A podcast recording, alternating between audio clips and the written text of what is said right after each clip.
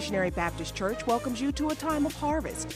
It is our hope and prayer that the Spirit of the Lord reaches you through today's message and strengthens your walk with Christ so that you may pass along the word and strengthen others' walk with Christ. And now we present to you a time of harvest.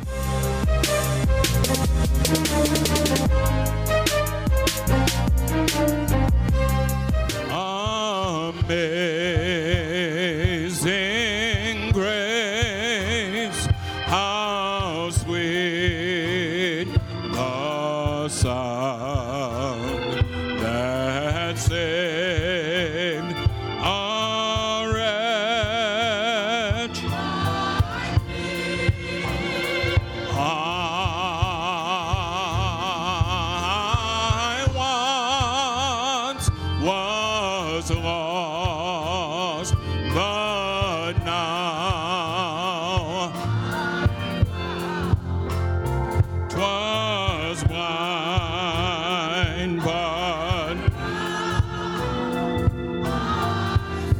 grace that taught my heart to fear, and grace my fear relieved.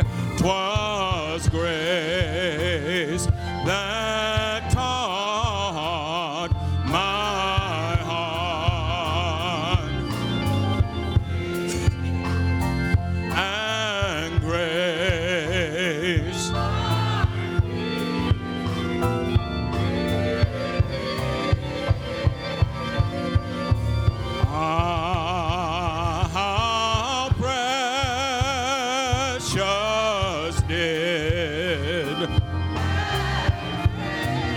morning. Welcome to a time of harvest with the Shiloh Missionary Baptist Church.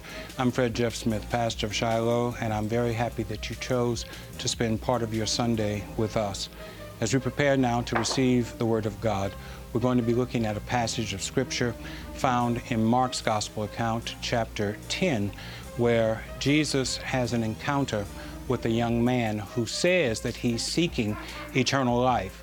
And yet, when he is given the terms by which eternal life is to be offered, he walks away sad and unfulfilled. We're going to be talking about spiritual considerations. And we pray that this message will be a help to you and to your family. We invite you at your earliest convenience to come and share with us in a worship experience or a Bible study here at Shiloh. We're here every Sunday at 8 and 11 for worship. Church school is at 9:45.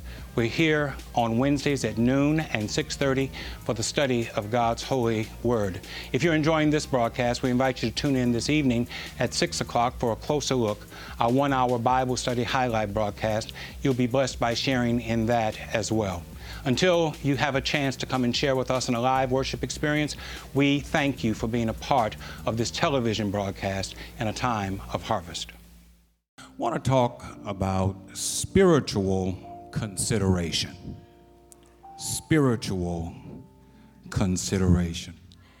You ought to ask yourselves how did this encounter with Jesus turn out so wrong for this young man?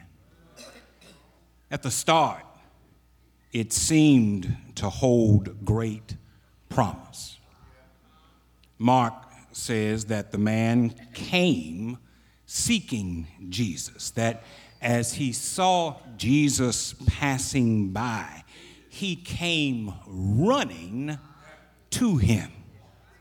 It suggests that this man had some insight as to who Jesus was, and he counted it a privilege to be close to him. And what parent or grandparent hearing me today does not want their child or grandchild to recognize who Jesus is and to count it a privilege to be close to him? What parent or grandparent does not want their child to come running up to be with him? So far, so good.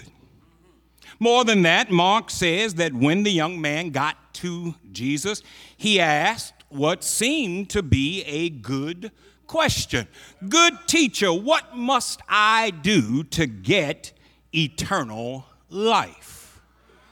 The query showed that the young man had a futurist view of life. He understood that there was more to life than the things of this world. And I'm confident that every mother and father under the sound of my voice would want their child to understand that there is more to life than the here and now. We want our children to grasp just how quickly life changes and that we can't be so comfortable with our present situation that we give no consideration to what the future may hold. It seems clear that this young man had done that. And then a third thing that suggests that this encounter was going to go a different way was that the young man could attest that he had made a good record for himself. When Jesus reminded him of the commandments don't murder, don't commit adultery, don't steal, don't lie, don't cheat, honor your father and mother. The young man proudly said, Teacher, I've been doing that all my life. And I don't know a parent or grandparent who would not like to brag that their child has never given them a moment's trouble, that they've always been mannerable and honorable and filled with integrity. So, given that this man came seeking Jesus, given that he had a curiosity about the future, given that he had built up such a good record of being honorable and having integrity, how did this encounter end so badly for this man? The last thing that Mark records about the encounter is that the man's face clouded over and he walked off with a heavy heart. How did that happen? Well, the answer is found right there in the text. Mark says that Jesus challenged the young man go sell whatever you own, give it to the poor. All your wealth will then be heavenly wealth, and then come follow me. Mark says that what Jesus said to him was the last thing he wanted to hear. Why?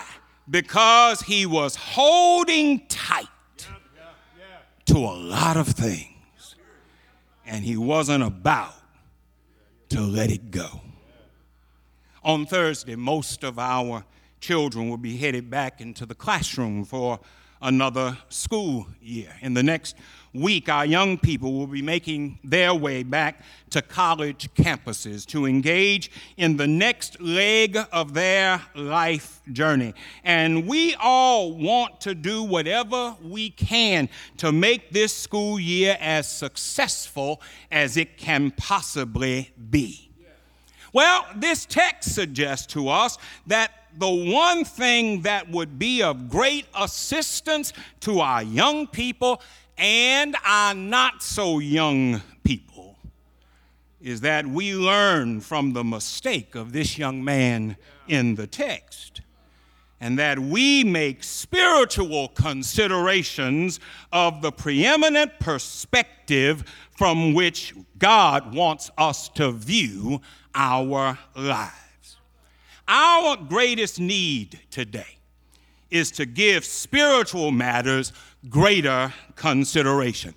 Not singular consideration, but greater consideration.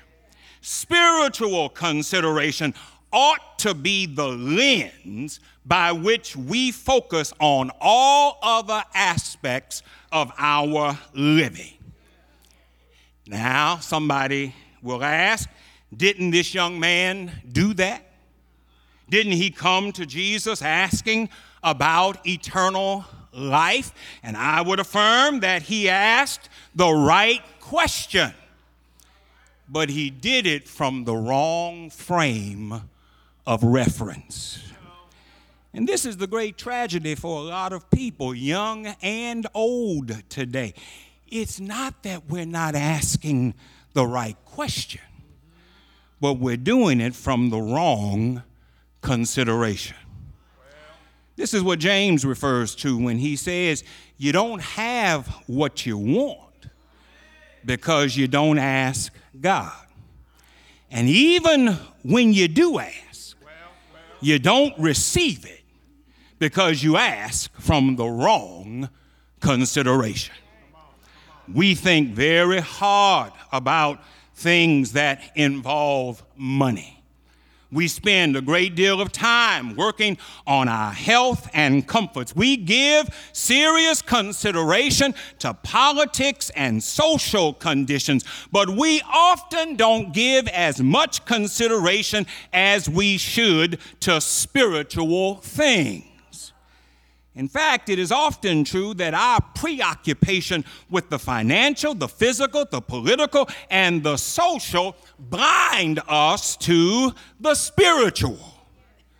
Young people, as you head back to school. You must do all that you can to excel in the classroom. You must do what you can to give yourselves the opportunity to be productive members of society. But in all you're doing, in all you're getting, in all your experiences, make sure that you keep your focus on the spiritual. And let the spiritual impact all the other considerations of your life. The text says that this was a fine young man, this was a religious young man. This was a young man with good character and an outstanding background. He had wealth and he enjoyed a comfortable status in life. But the tragedy of his story is that, in spite of the effort he had put forth to reach his goal, he missed it. He could have had it if he'd given more spiritual consideration to what Jesus had to say to him. First, as spiritual consideration, Jesus wanted this young man to understand the relationship between value and price. Give this young man credit. What this man said he wanted was the most precious thing that anyone could desire. And, and he deserves credit for realizing what was truly worthwhile. It speaks well of him that he knew the value of what he was asking for. It meant he had knowledge, it meant that he could prioritize. He was able to distinguish between the real and the superficial. But it's important to note that what the young man couldn't take place was that there was a price to be paid for what he was asking for. Young people, as you head back to the classroom, as you move to the next chapter of your lives, it's good to know the value of a successful life, but the question becomes are you willing to pay the price in order to have a successful life? This young man was willing to pay something but Jesus said, Give it all. Take everything you've got and sell it. He wasn't willing to pay the price that Jesus set. I want you to hear me today. You are saved, but a successful life is about more than being saved. It's about having the joy of your salvation. It's a terrible thing to be a joyless Christian. It's a terrible thing to be a joyless individual. It is so sad to see moping faces and groping faces when you come into the house of the Lord. And it's an indication that you understand the value of being here, but you ain't willing to pay the price. We all know the value of financial blessing. But the question is are you willing to pay the price? Let me make you mad for a minute. Bring all the tithe to the storehouse. Prove me now. That means test me, if you will, and see if I will not open the window of heaven and pour you out a blessing that there will not be room enough to receive it. There's a price to be paid. We know the value of forgiveness. Let me get off money because y'all got quiet real fast. We know the value of forgiveness, and you want to be forgiven.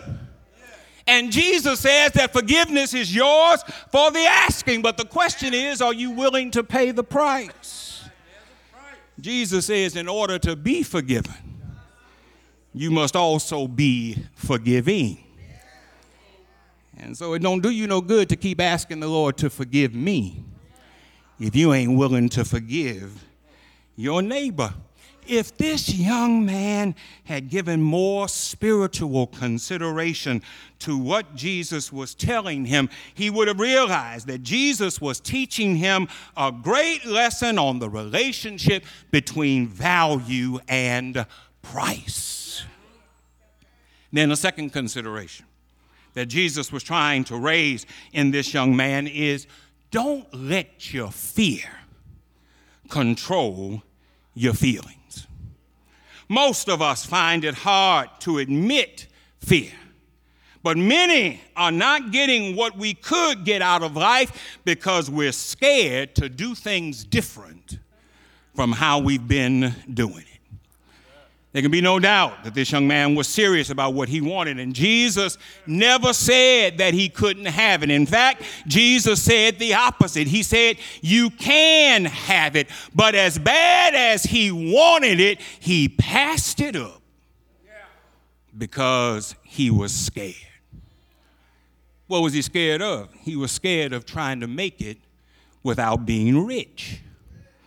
He was scared to try to live like other people lived. He was scared to try to live life under conditions that were different from what he was accustomed to.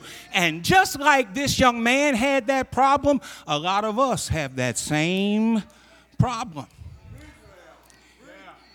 Being scared is what happened with Peter when, when Jesus made him put up that sword. Peter wasn't scared to fight as long as he could fight his way. When the soldiers came for, for Jesus on that night, Peter didn't run off and hide. He pulled out his switchblade and he started fighting right away. He didn't mind fighting as long as he could fight the way he wanted to fight. But when Jesus said, Put the sword up,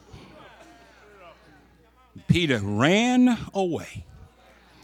He was willing to stand for Jesus as long as he could stand on his terms. Hear me today. But he quit rather than to stand on Jesus' terms.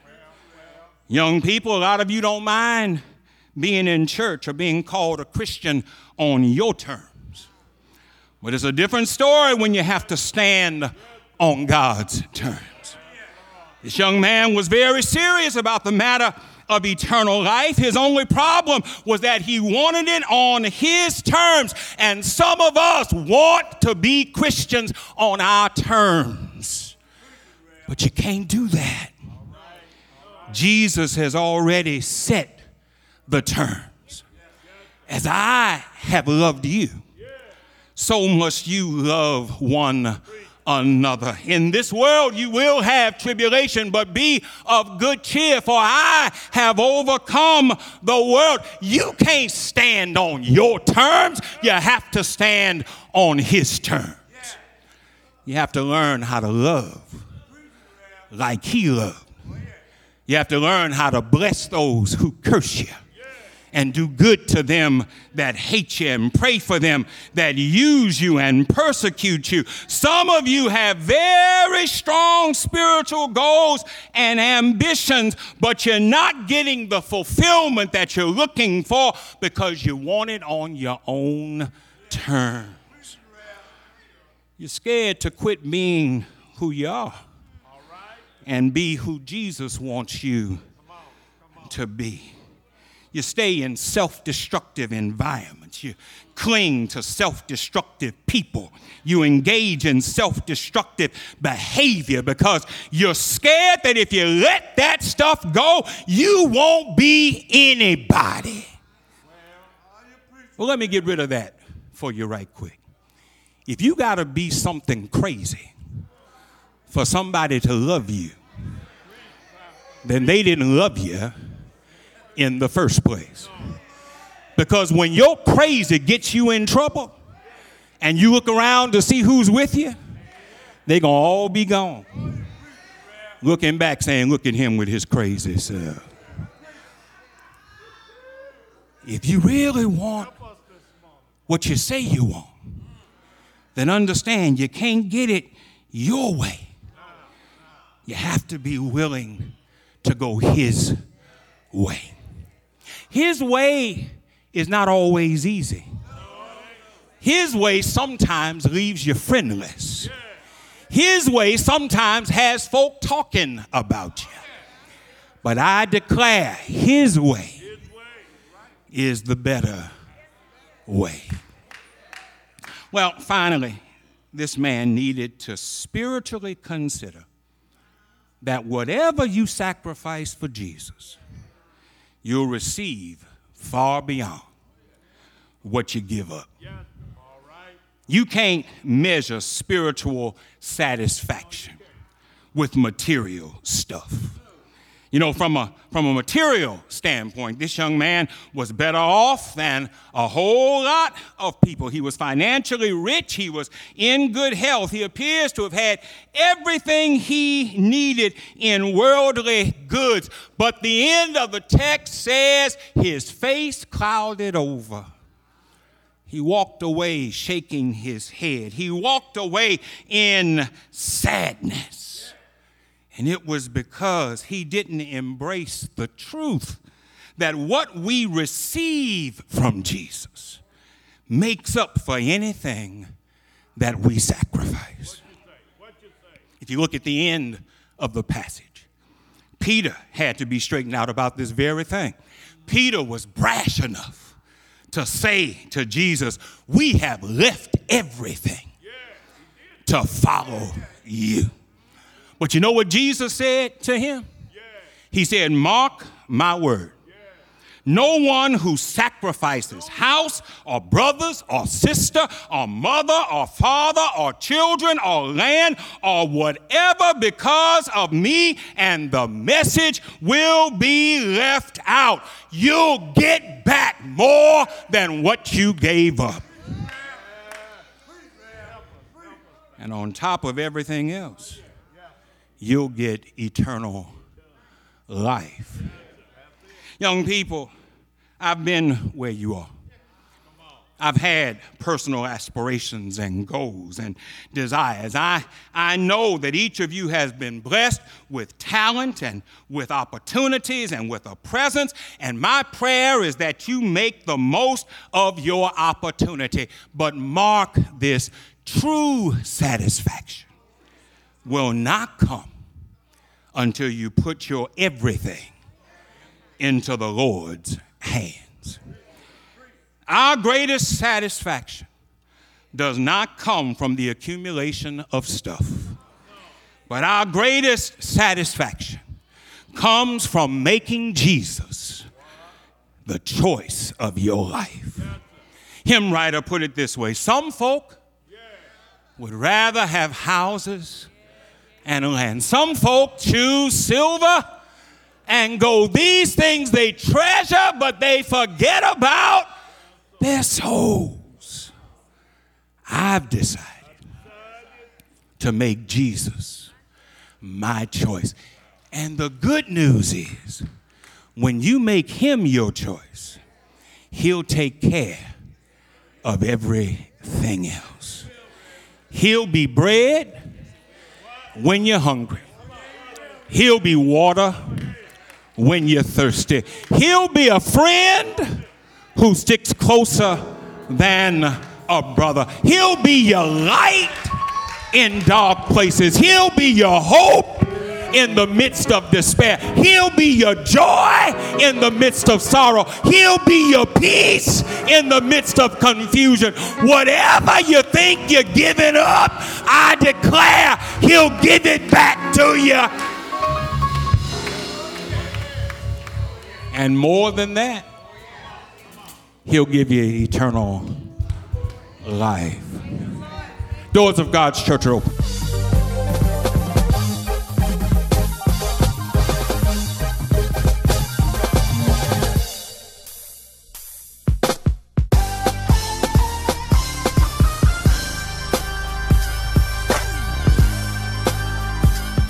Shiloh feeds the hungry on a regular basis. Shiloh clothes the naked through its bargain center on a regular basis. Shiloh pays bills for people who are having a hard time and can't pay their bills on a regular basis. These are not drives that we have that last for two or three weeks out of the year.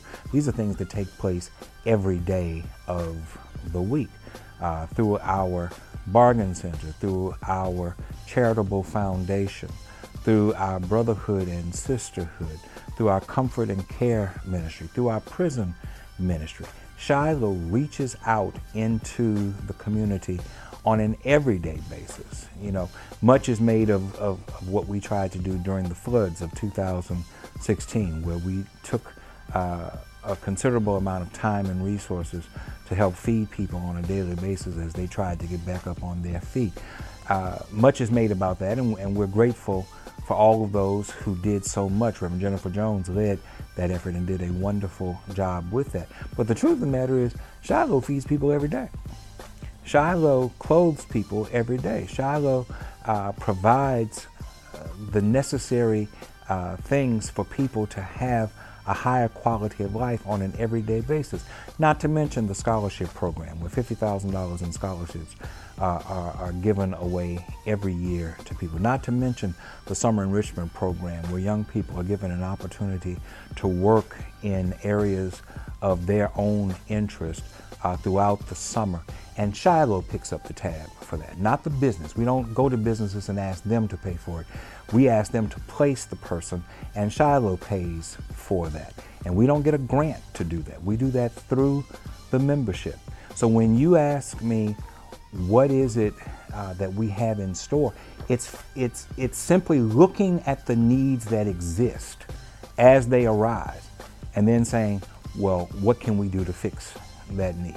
I can't say what the need is going to be. We didn't know in 16 that there was going to be a massive flood. We didn't know in 16 that Alton Sterling was going to be murdered in the way that he was by Baton Rouge police officers. We didn't know uh, many of the things that have happened that they were going to happen when they happened.